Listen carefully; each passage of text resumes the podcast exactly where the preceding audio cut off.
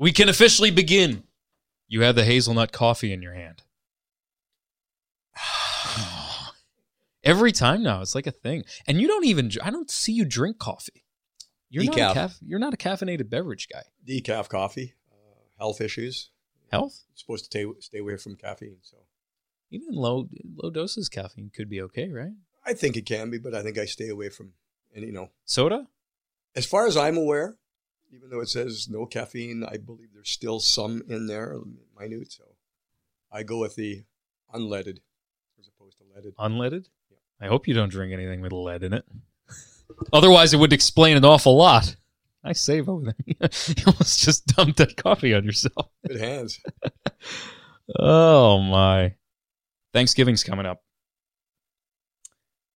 Overrated Thanksgiving foods seems to be a topic every I saw a thing on social media. What is your bad food opinion? So I want your bad food opinion, Jim. What is your really unpopular opinion on Thanksgiving food? You've thrown a curveball at me. You like change up? I have never ever considered bad. Ever. There's got to be one. Ah, I would have to go to food that does not fit the Thanksgiving category. So What is it? oh, there's a bunch of stuff out there. Like, uh, You want to know mine first? go ahead. Pumpkin pie. Just overrated. It's okay. It's just eh. It's like cheesecake that doesn't have enough filling. I don't know. That's my bad food opinion. If you weren't eight feet away from me, I'd have hit you already. What? That is It's your favorite? well for Thanksgiving. Pecan pie, or as we say here, pecan pie. I mean, pumpkin pie. I That's why I said it's a bad opinion. It's an unpopular With- opinion. I have many unpopular opinions. with whipped cream on top. Then you mush it in together. Oh. and You make it all mushy, but you have Right. to make sure. I do not like a. I like a moist crust for my pumpkin pie. I don't like a flaky crust. I like it to be really. It's like almost like a gel on the crust part. When the pumpkin and all the juices have sunk down into the crust and almost solidified it that's the way I like it. I don't like breaking it away and all flaky and stuff like that. So Can't agree. every single thing, Can't do it. It's like you and ice cream. You gotta, you just gotta be mushed all together. And, yeah. stuffing the next day with ketchup. Oh no! Oh, no, my God. Oh, It Jim, is- You ruined it. No, no, no. The next day, You it's good because it. it's a li- it's not gooey enough for me on when you just it's so But that's- fresh. it's- it's- Next day, microwave ketchup. I'm gonna change your world. I'm gonna make you at some point stuffing pie. Stuffing pie. Just just pre- brace yourself for that. Sounds good to me. Anyway, we actually will talk a little bit about hockey this week. I just wanted to get those two things out of the way. We've actually got a lot to get to on the podcast, so why don't we just get right into what the people actually want to hear?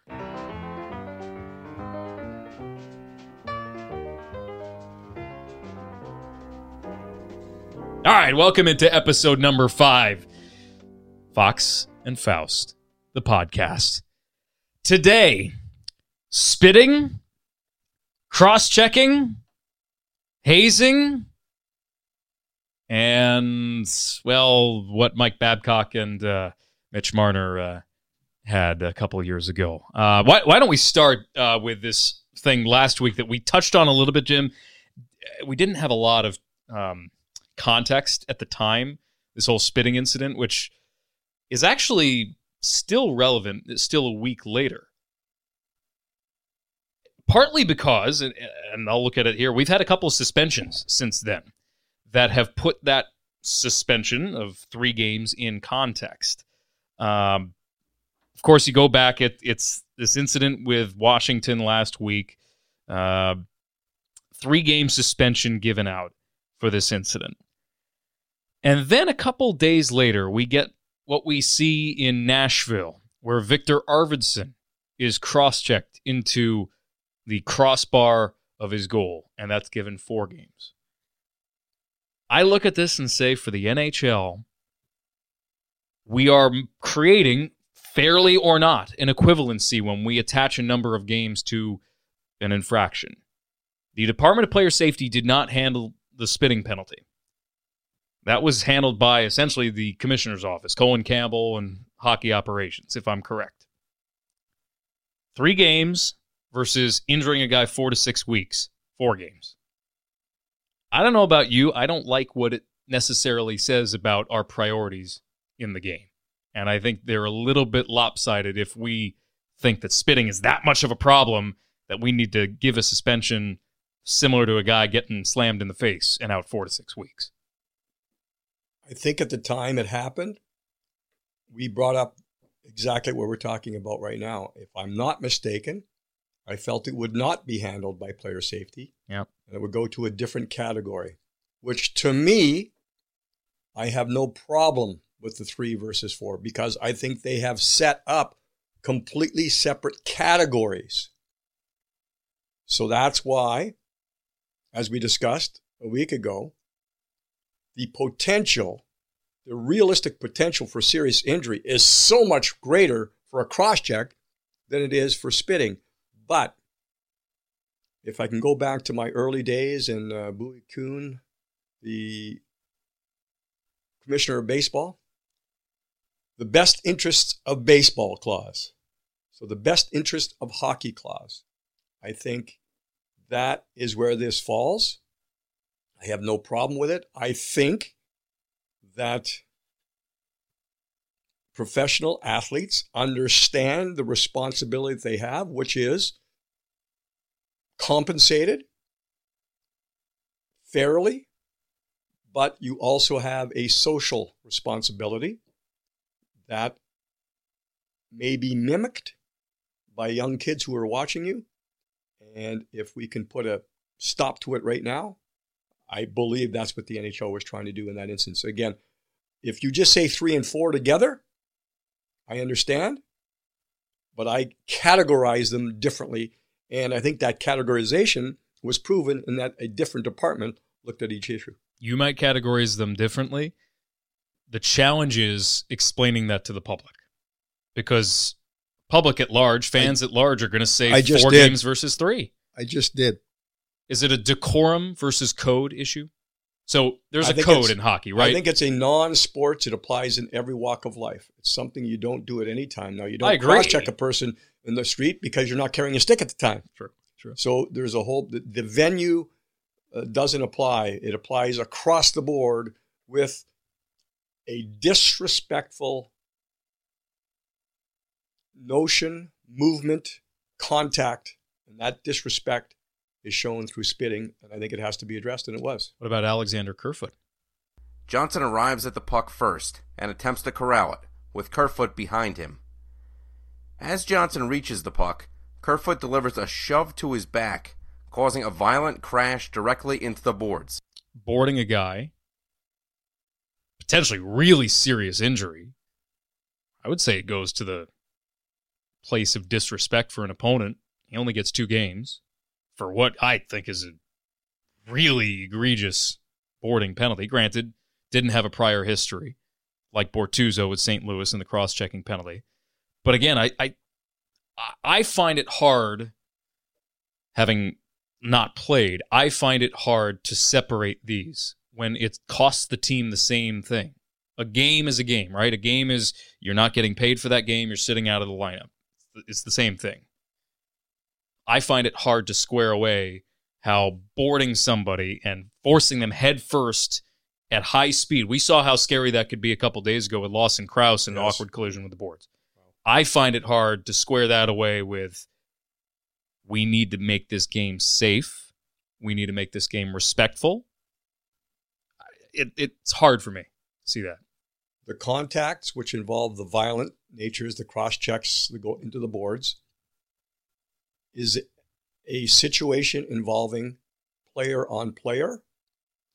Spitting is player on the game, player on another human being. It takes you outside of the context of that singular game. And that's where I think they have a little bit more. Well, that's that's my issue with yeah. Bortuzzo. is that that's outside the context of the game. This was beyond the oh, I'm just, you know, in hand fighting mode. He actively had the intent to injure from in tight. With the puck on the far side of the net, Bortuzzo cross checks Arvidsson in the back, knocking him to the ice and drawing a penalty. Bortuzzo looks to the official, then turns back towards Arvidsson, who is still on the ice, puts his hand back on his stick, and delivers a sharp, forceful cross check to Arvidsson's back, causing an injury. Bortuzzo was correctly assessed a minor penalty for the original cross check on Arvidsson. Bortuzzo's second cross check, however, is not a hockey play. And maybe I need to reframe my argument that it's not just a four games versus three. It's the fact that it's only four. You don't have to reframe uh, reframe your argument with me. I agree. I think it should be more than four in that instance. The first contact. Now, I'm I haven't talked to Robert about it, Bortuzzo. I haven't read any comments about this, but I would bet. I would venture a guess that he was frustrated because I believe Arvidsson embellished the first contact. Okay. So he That's was fair. pushed and he was shoved from behind, but in a, in a battle situation that happens quite a bit.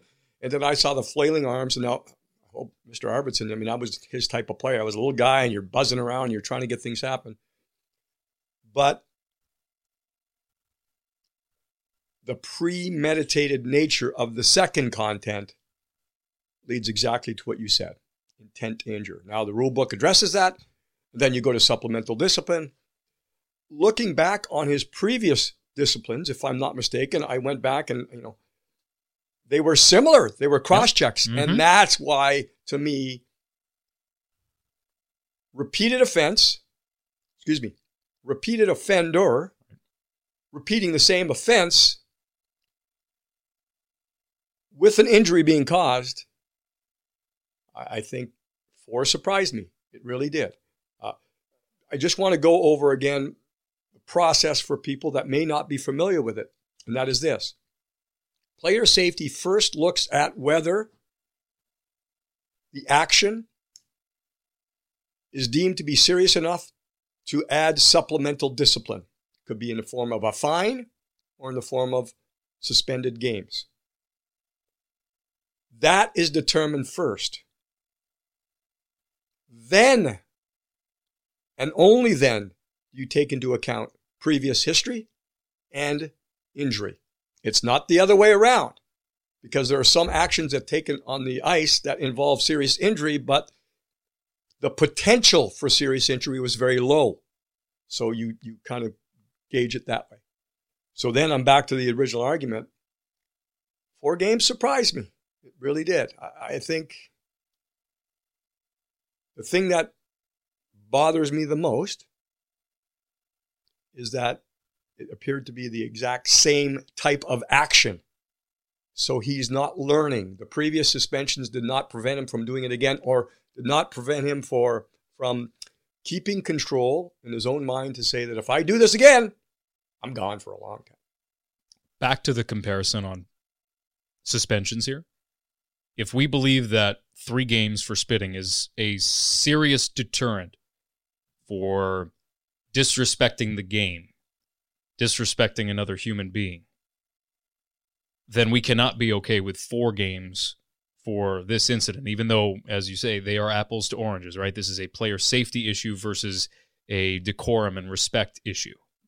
There are degrees. I've already stated I felt it should be more than four. Yep. I'd go as high as eight. I'd go further. That would be fine. What I'm saying is this there are degrees. Not every action is the same. Intent to injure cross check, yes. To the small of the back. Okay. Potential for spinal fracture. It's there. I think it's relatively low. Take that same cross check and put it in the back of the neck. Now I think you're increasing the potential for serious injury. Take it further, the back of the head, then it goes up even more. So even the same force used in the same motion delivered at a different part of the body to me changes the scenario of how you base your suspension. Of course. He crunched them though.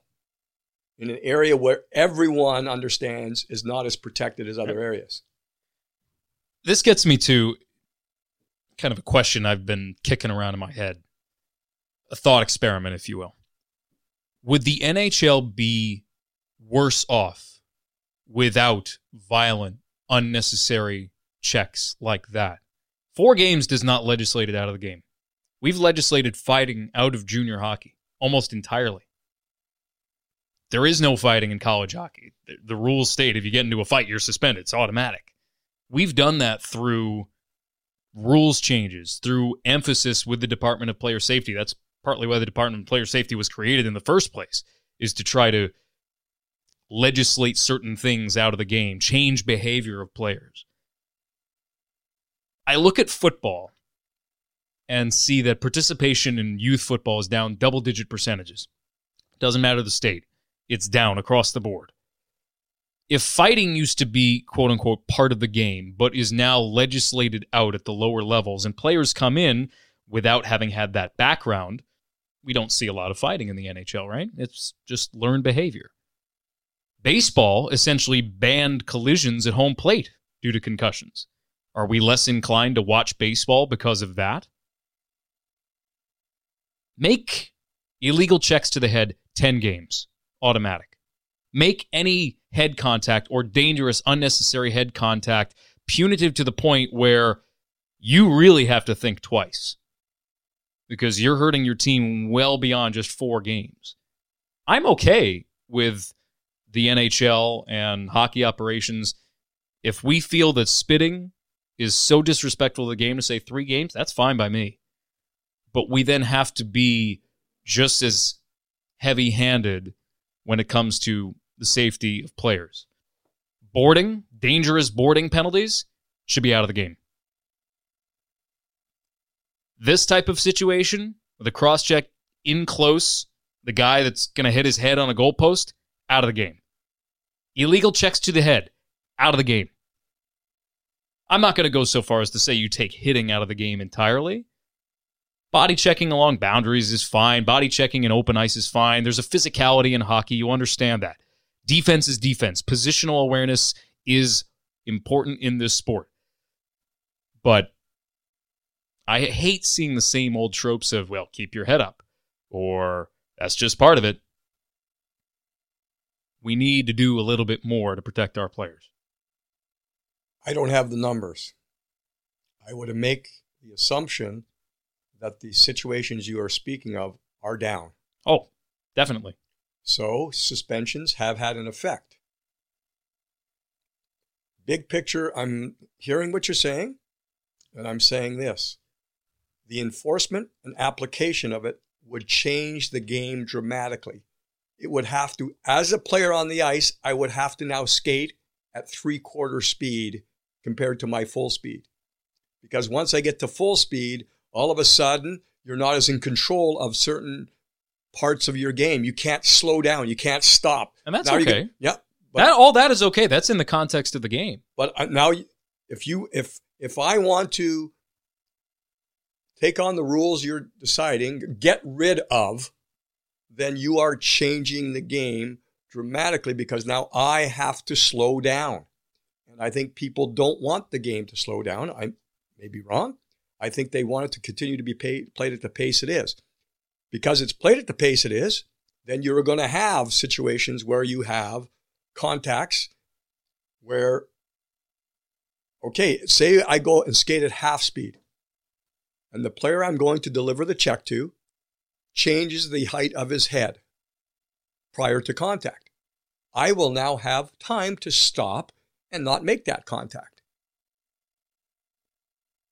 Are you okay with that? No, because now I'm slowing down the game in half into three quarters of what I can do. So my attacks are not going to be as dangerous. My, my Connor McDavid wouldn't exist. His, his players who have the ability to use the skill of skating would not have an advantage other over other players that can't because they're never given that chance to get to top speed. So that's why there will be contacts with the head that I believe will still fall within the rules which may be penalized at the time, either a minor, a major, may be suspended, or may not be because of the action of the player that is being hit at the time. I think that in order to provide the excitement you have You need it to be played at a fast pace, which certainly implies a recklessness, an uncontrollable factor. But I still think to bring it to where you want to go would affect the other part that I'm talking about. And if I can go to fighting, there's a big difference to me in fighting, and it's how it fits onto what you were talking about. When you fight, I believe you are mutually entering into a physical combat. In this sport, yeah. You are now there's sucker punches Yes, and which course. led to the spitting. Right. So which I just did Why wasn't my- there a suspension? which I just did that's on why my you mic. have that's Yeah. why you have a spit guard all over, over your mic. So that that all comes so in a fight, normally speaking, two guys have realized that for whatever reason, it's necessary to put an end to what the other guy's trying to do or whatever it is. As you said, it, it's it's basically being legislated out of the game. And in five years, it's probably going to be completely gone. But I see honor among thieves in that instance because you are mutually you're looking at the guy. He's agreeing. He knows the rules. He's he's he knows that you can still fight and your only penalty will be five minutes not an ejection or not a suspension. And i know like, like ken dryden i believe feels the same way you do about contacts to the head any contact to the head. If you want to enforce it that way it will dramatically change the speed at which the game will be played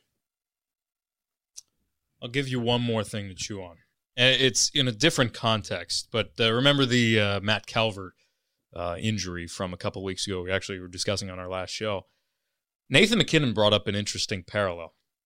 If you're the NBA, you allow body contact. Would you expose your sport's biggest stars to unnecessary injury as a part of the game because it's just difficult to take out?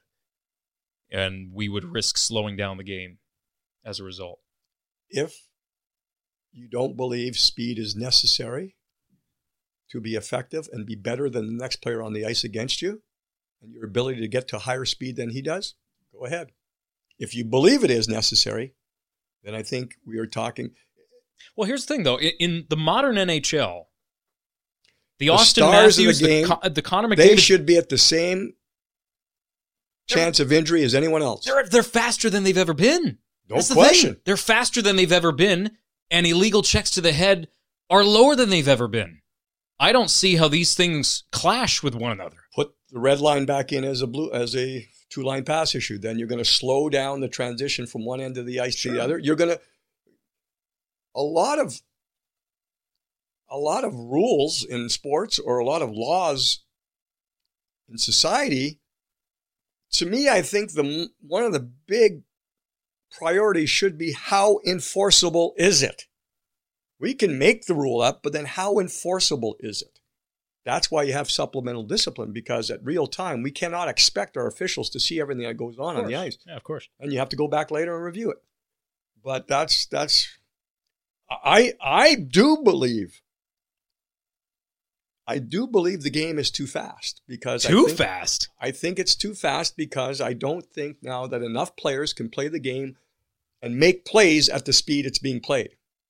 So I think then your McDavids are far and ablo- and they should be because they've proven they've they've worked on a skill, but it has dumbed down the game to a certain extent because long stretch pass, chip it in, go pressure, pressure, pressure, pressure. It's so it's so difficult to handle the puck at the speed that Connor McDavid does that no one does that anymore. Coaches coach against it because it's become so fast. So, but I don't, having said that, I cannot figure out a way to enforce that. One way would be put the red line back in as a two man, two line pass issue. And, and again, I think you would, you would slow things down a little bit because you can no longer make your way up the ice unencumbered by that red line to slow you down a little bit. You know what that sounds like? Sounds like the Gretzky rule. 1985. Coincidental penalties, offsetting penalties, no loss of manpower. Because the Gretzky era Oilers were so good at taking advantage of open ice. Whenever they would get onto a four on four or three on three situation, they used that space to their advantage. When Wayne Gretzky won the Hart Trophy, he organized a press conference to criticize the NHL and the governors for penalizing the players essentially who used to benefit from the open ice. And this rule was in place for a good seven years until the 92 93 season. Let's not go backwards. Let's not go back to this where just because a, a player or a group of players are so good that the game has to evolve with them. And you've said before, Whoa, Bobby whoa, whoa. Orr is just like that, right? The- he changed the game. Now we're Gretzky talking about two game. different things. You're talking about a team being able to score more goals because of the open ice. And what I'm talking about is preventing injury because of the speed of play. I'm talking about player safety.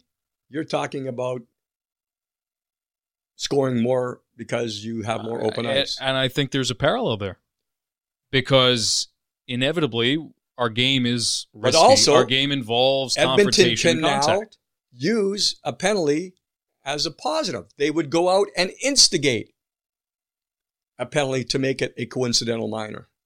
So then they would get the four on four. So now you're encouraging. Team doesn't have to bite. They don't have to. No, No. no, and you could get them shorthanded. You've created a rule which encourages penalties. I don't know about that. The the NHL had those rules before. It was actually they legislated it away to take away the advantage that they had because they were too good. In they- this case, And they didn't have blue lines in the old days either. Well, yeah, They didn't have. the, the game evolves, right? But that goes to what I'm trying to explain here about physicality in this game. The it is always rea- going to be physical, but it does not have to be violently physical. the re- the the main reason I would look to slow down the game, and I mentioned because a lot of players can't do that. So, but all it is because of the end to end momentum built up, and then the force of contact becomes dangerous to health. No doubt. But I, I cannot, I cannot. No, there should not be an automatic penalty for contact with the head.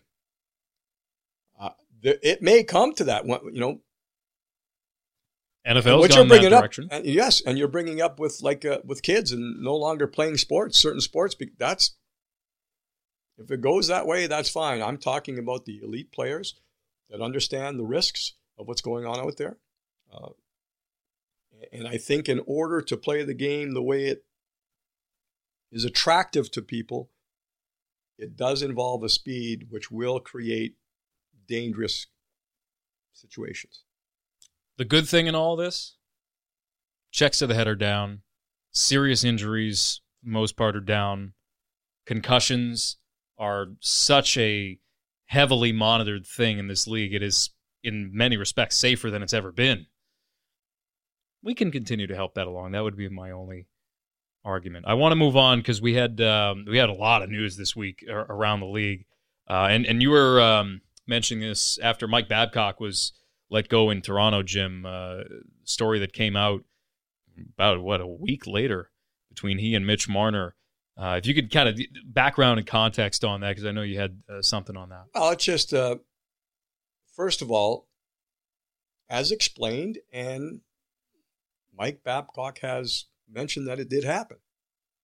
So I don't think it's a he said he said issue. It's, This this is the issue of uh, So- of asking Mitch Marner to basically rank players' effort level from Mike Babcock, as head coach, had a player in Mitch Marner in his rookie season that he felt needed to learn a lesson about applying and committing all out. Effort is the term used. Understanding, bringing him to understand that he can give a little bit more. So, what Mike Babcock did, he went to Mitch Marner, a rookie player, and he said, Mitch, I want you to rank your teammates based on who are the hardest working and rank them all the way down to who are the least hardest working. In all honesty, when I heard that story, the first thing that came to my mind is this I would not have done it. you would have stood up to your head coach. That's the first thing that came to my mind. I would have said, Mike, I'm not going to do that. I am the, I would say, I'm the least working, which he did. Mitch put himself at the bottom of the list. But I would say I'm the least working player, and I'm not in a position at this point to give you the answer you're looking for. It's hard, isn't it? Though It is hard. Now I, that's the first thing that came into my Yeah. mind. Then you start thinking about, okay, you want to play, uh, you want to make an impression on a coach. Coach's not going anywhere, right? He's about to sign a five-year, ten million dollar. I mean, he's so you you know, easier said than done. I guess is the best way to describe it. But maybe Mike Babcock would have said, "Well, you know, that's that's a player that really respects his teammates. He's not willing to." I don't blame Mitch for doing what he did in any means. So then my second or third thought was, okay, I'm going to really get in that position. And the bottom line here is I believe no one expected that Mike Babcock would go to the players and tell them the results of the list. I've never, ever heard of that before. Something like that before. The worst thing I've heard with coaches is this a head coach comes to a player and says, You're not playing tonight because another assistant coach tells me you're not doing the job in that area of what that assistant coach. Okay, so you're a penalty killer. And the penalty killing coach came to me and said, You're not in the lineup tonight because you're haven't you just you need to learn how to do this a little bit better. Power play. You're not executing, you need to learn this little you're, you're a forechecker, you're an you're not you need to learn, so you need to practice first before you get back in the lineup. Then a player goes to the assistant coach and says, What? That's complete BS. I never ever said that to the head coach. So now you have a head coach who is lying. Or you have an assistant coach that is lying. Now you have a coaching staff that is in shambles. I've heard of that. I've seen it here with the Kings. Not when I was playing, but after. So that creates now, to me now, this is the issue created. And I think Mike Babcock's going to have to deal with this issue too. Who can trust you now as a head coach? Now let's go. If I get Mike Babcock has admitted to it and said at the time it happened, went immediately after to Mitch Marner and apologized to him. Realized that he was wrong, should not have done it, but it did happen. And it took the firing of Mike Babcock for it to come out. So Mitch was willing to, you know, he was, you know, die on a sword, whatever you want to call it. He wasn't going to bring it up. Then a whole bunch of people started talking, and then it came up. And because, you know, players get traded, they move around, they're going to talk. They're going to talk about what happened. Um, I, I remember it just brings me to stories of motivating. How does a coach motivate? Which Mike Babcock, I assume, was trying to do. He's he has a young player. He believes if he can affect this player now, he's going to have a superstar most people agree he went about it the wrong way, including himself.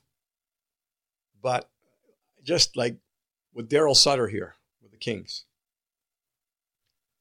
I would chuckle at the time, but it was the 2012 season, if I'm not mistaken. And you know, Jonathan Quick was absolutely standing on his head.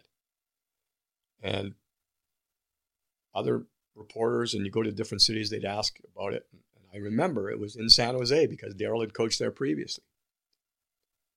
He was speaking about a player that he coached in another city, in Calgary. But player, the oh, Jonathan Quick is playing so good, playing so good, and Darryl would go, "Well, he hasn't won 40 games yet." And I'm going, that is just going to drive Jonathan nuts.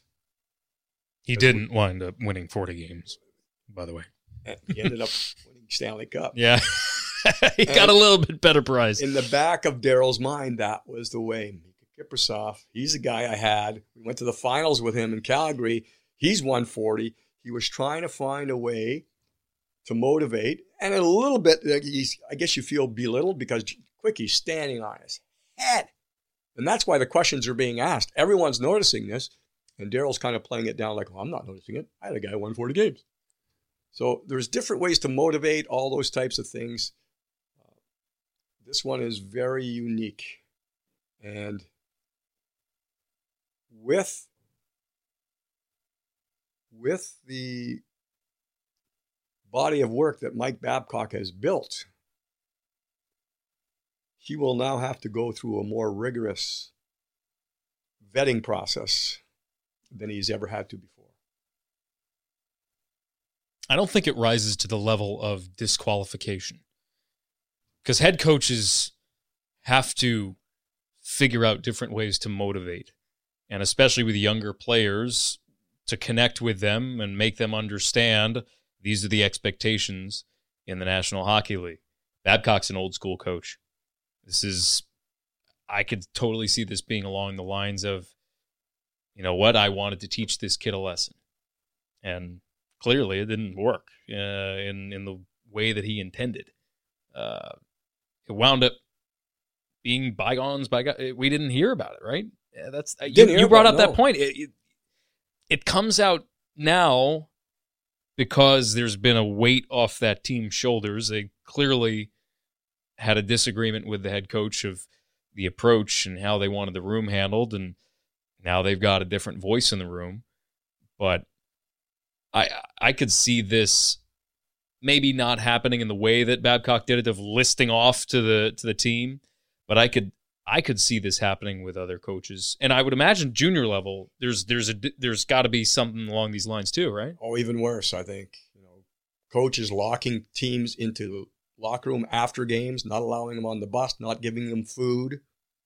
Uh, you know, those little things were, and and the word abuse comes up right now, right? And that's whether it's mental abuse or physical abuse, uh, and and it's a concern. Again, I think you're a professional something that would happen at the youth level, at the high school level, the college level, to me is different than what happens at the pro level. You're now earning a living doing that. So there are different standards. I'm not saying one standard is correct or incorrect. I believe what Mike Babcock did was incorrect. Who doesn't? I don't think I've had anyone hear anyone that's trying to defend it. I think he, he was trying to motivate or at least really set a foundation for a kid who is impressionable. Let's make them tough. And it brings me back to Darryl Sutter again. I, You know, I've heard so many players, when you're going through it, it is hell. And then after your career's over and you retire, you go, "What? You know what? He made me the best I could be." I wasn't exactly sure how good I could be. I wasn't exactly understanding what was needed to go through that wall. Darryl was able to do that. Uh, you know, I've heard about coaches after a game.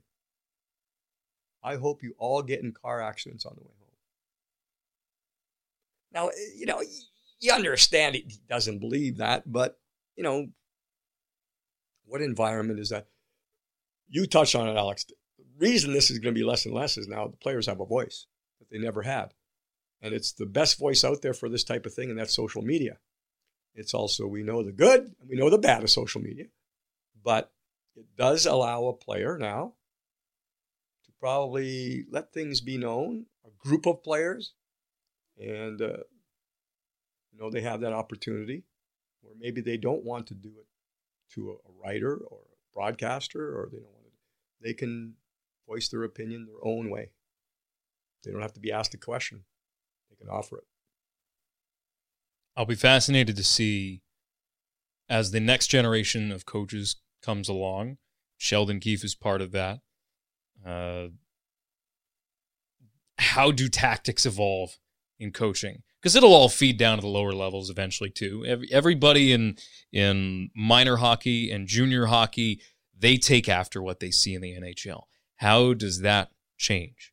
And how does the next generation, Generation Z, then in an upward way push coaches to coach in a different way. Because we've seen i think pretty big evolution even in the last 10 years in that regard. First thought is not always the best thought. When i was playing i would you know start thinking ahead about if i was to be a coach. And i would think you know what? We hear about it now. If you use your best players as the example meaning they get punished also. So you take your best player on their team mike keenan there's no question in my mind his tactic going to a new team was this pick a star player and go at him to the point where that player is traded. Now he has complete control of that room because there's no no one's doubting what's going on. So I always had in my mind, you know, if I was a coach, I'd just go up to a player and go, you know what? Okay, I'm going to really rip you today. I'm going to really rip you in front of everyone because I want to set the tone in here. And so you kind of you set it ahead of time. You set the circumstances. You plan it. But then I realized, well, that player gets traded or the word gets out, and then he starts saying, well, he said mm-hmm. that before. He's just bull. It's it's not it's not true. So you have to maintain something that, and that's where, you know, these stories are st- they're going to more and more are going to come out about coaches, no question. But I'm not saying it's correct. All I'm saying is this: doesn't apply youth hockey, doesn't apply high school hockey, doesn't apply junior hockey, doesn't apply college basketball, college foot doesn't.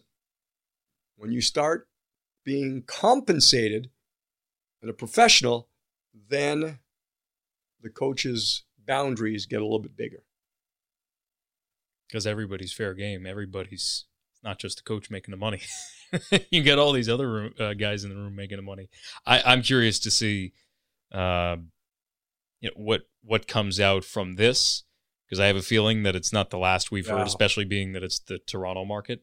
with Uh, a, with an outlet now, I mean, I'm just going to the athletic. Now we're going to see in-depth articles. Like you know, it's not going to be a, a, a Twitter hit tweet. It's going to be in-depth stories being told because now that uh, format is part of our lives.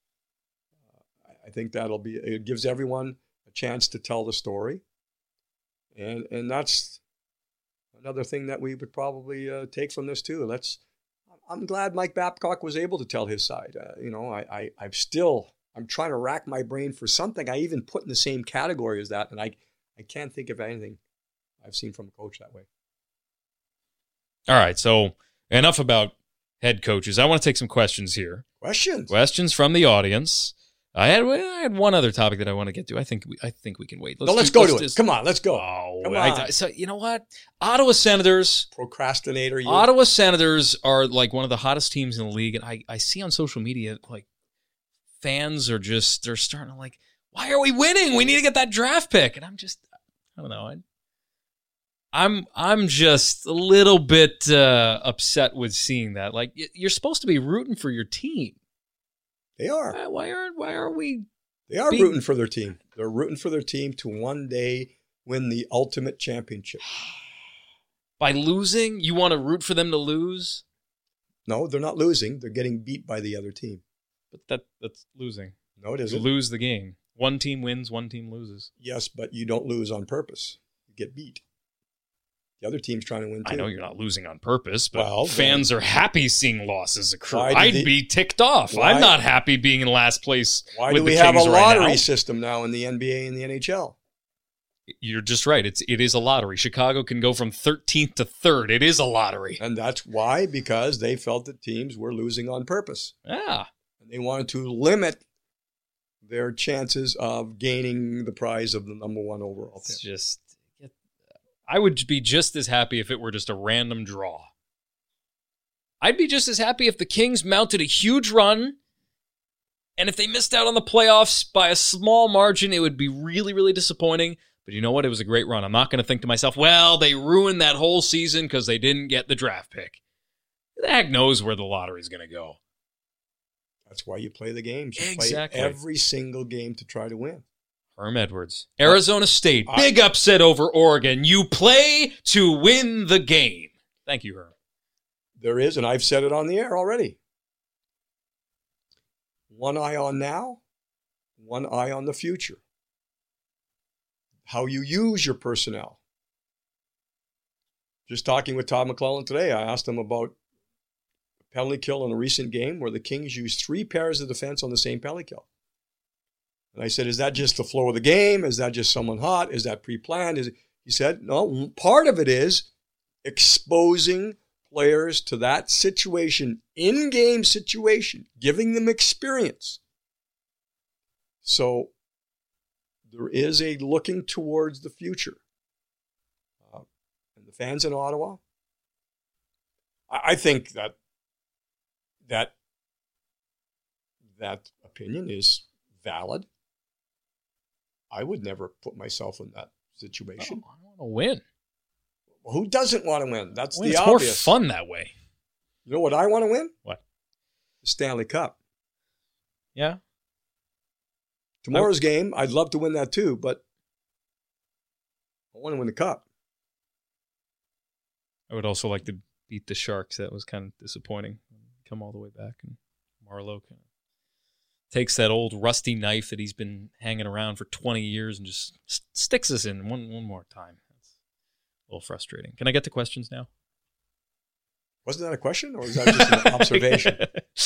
all right, here's from uh, from Michael Lindberg, uh, and this actually uh, kind of dovetails what we're talking about. Love to hear, Jim, if you've been on a team where, uh, with the, I guess with the Kings specifically, older players know they're on the end of their careers, and younger players will start getting more playing time, and how that works in the locker room. That's going to be a tough dynamic. Veteran players, younger players, ice time, all that. How does that work? That is a team that is not ready to win a championship, first of all. And it happens all the time It happened to me probably half the years I was playing.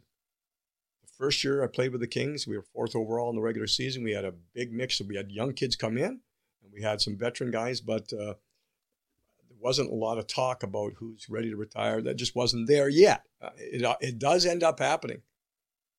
Uh, I don't think there's that, but again, that's not a team. When you have that circumstance, it is not a team that is ready to win a championship the saying that I use about 12 specifically with the Kings was no one cared who got the credit.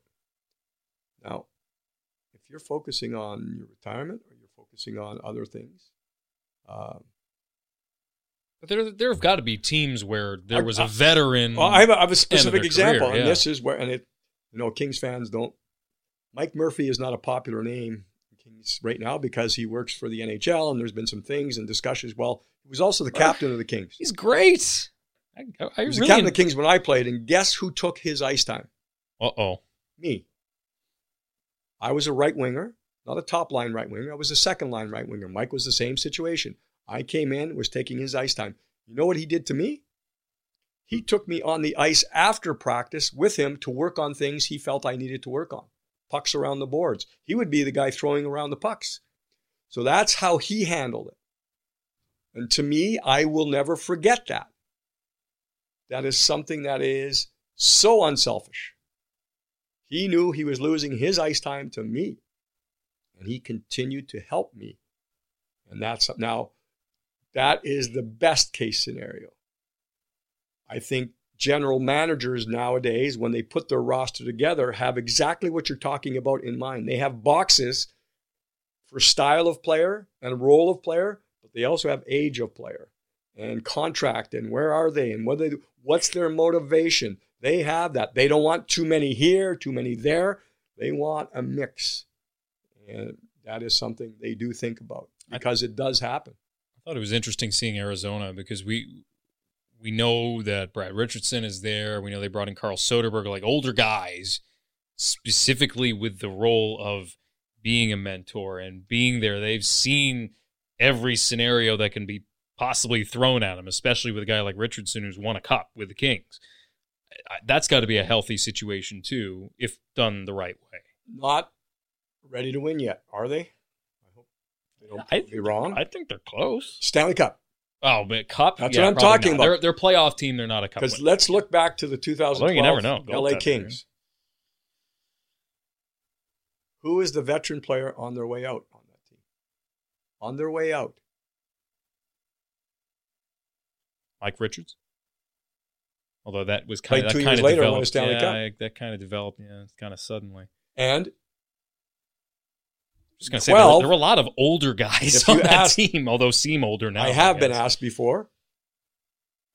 I have been asked before who was the most important factor, and I think it was Mike Richards. Okay. I think he was a veteran presence that showed guys on that team what was necessary to win. Uh, I don't think if you do have those players, they're complete role players. They're not impact guys, but they're there for a reason. I, I, Dean Lombardi and the rebuilding of this team. Scott Thornton is a name that comes to mind. Had him before in San Jose. Who brings him aboard here? He knew the Kings had no chance to win, but he brought him back. Everyone knew Scott was ready to retire or about to retire and near the end of but he was going to be kind of a, a buffer type of player. So I, I just don't believe those types of players are around on teams that are ready to win. Now, uh, Lanny McDonald did it with Calgary, and I think he retired the next year. He ended up winning. Yeah. He retired. It happens. Um, no question, it happens. It's just you know when Ray Bourque won, uh, but he was still a big factor. Yeah. I mean he was on the ice. You know, twenty minutes, twenty. You know, big factor. And Lanny situation- wasn't. Lanny wasn't. Lanny was playing a, a very supportive role at the time, Yeah, the Bourque situation, they were playing for him by Yeah. the end. but he was still contributing. Right, right. You know, he wasn't. Uh, so it's it's yeah, it's there. It's there. It's it's always there. But again, I think that's you know it's there.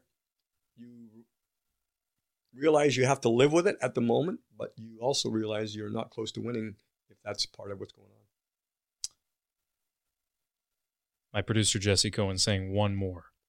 Uh, how is the off ice train determined? So a goal is scored. Sometimes the guy who scores it leads the receiving line back. Uh, this is a great question by by Chris uh, Carter on Twitter.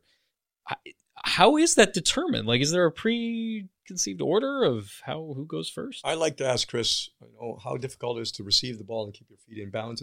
Yeah, Oh, yeah, wrong Chris. Carter. Yeah, Sorry. that that, that Sorry. other Sorry. the other Chris Carter. Okay. I am completely in the dark on this one, other than I've seen it many times. The normal procedure, goal scorer leads.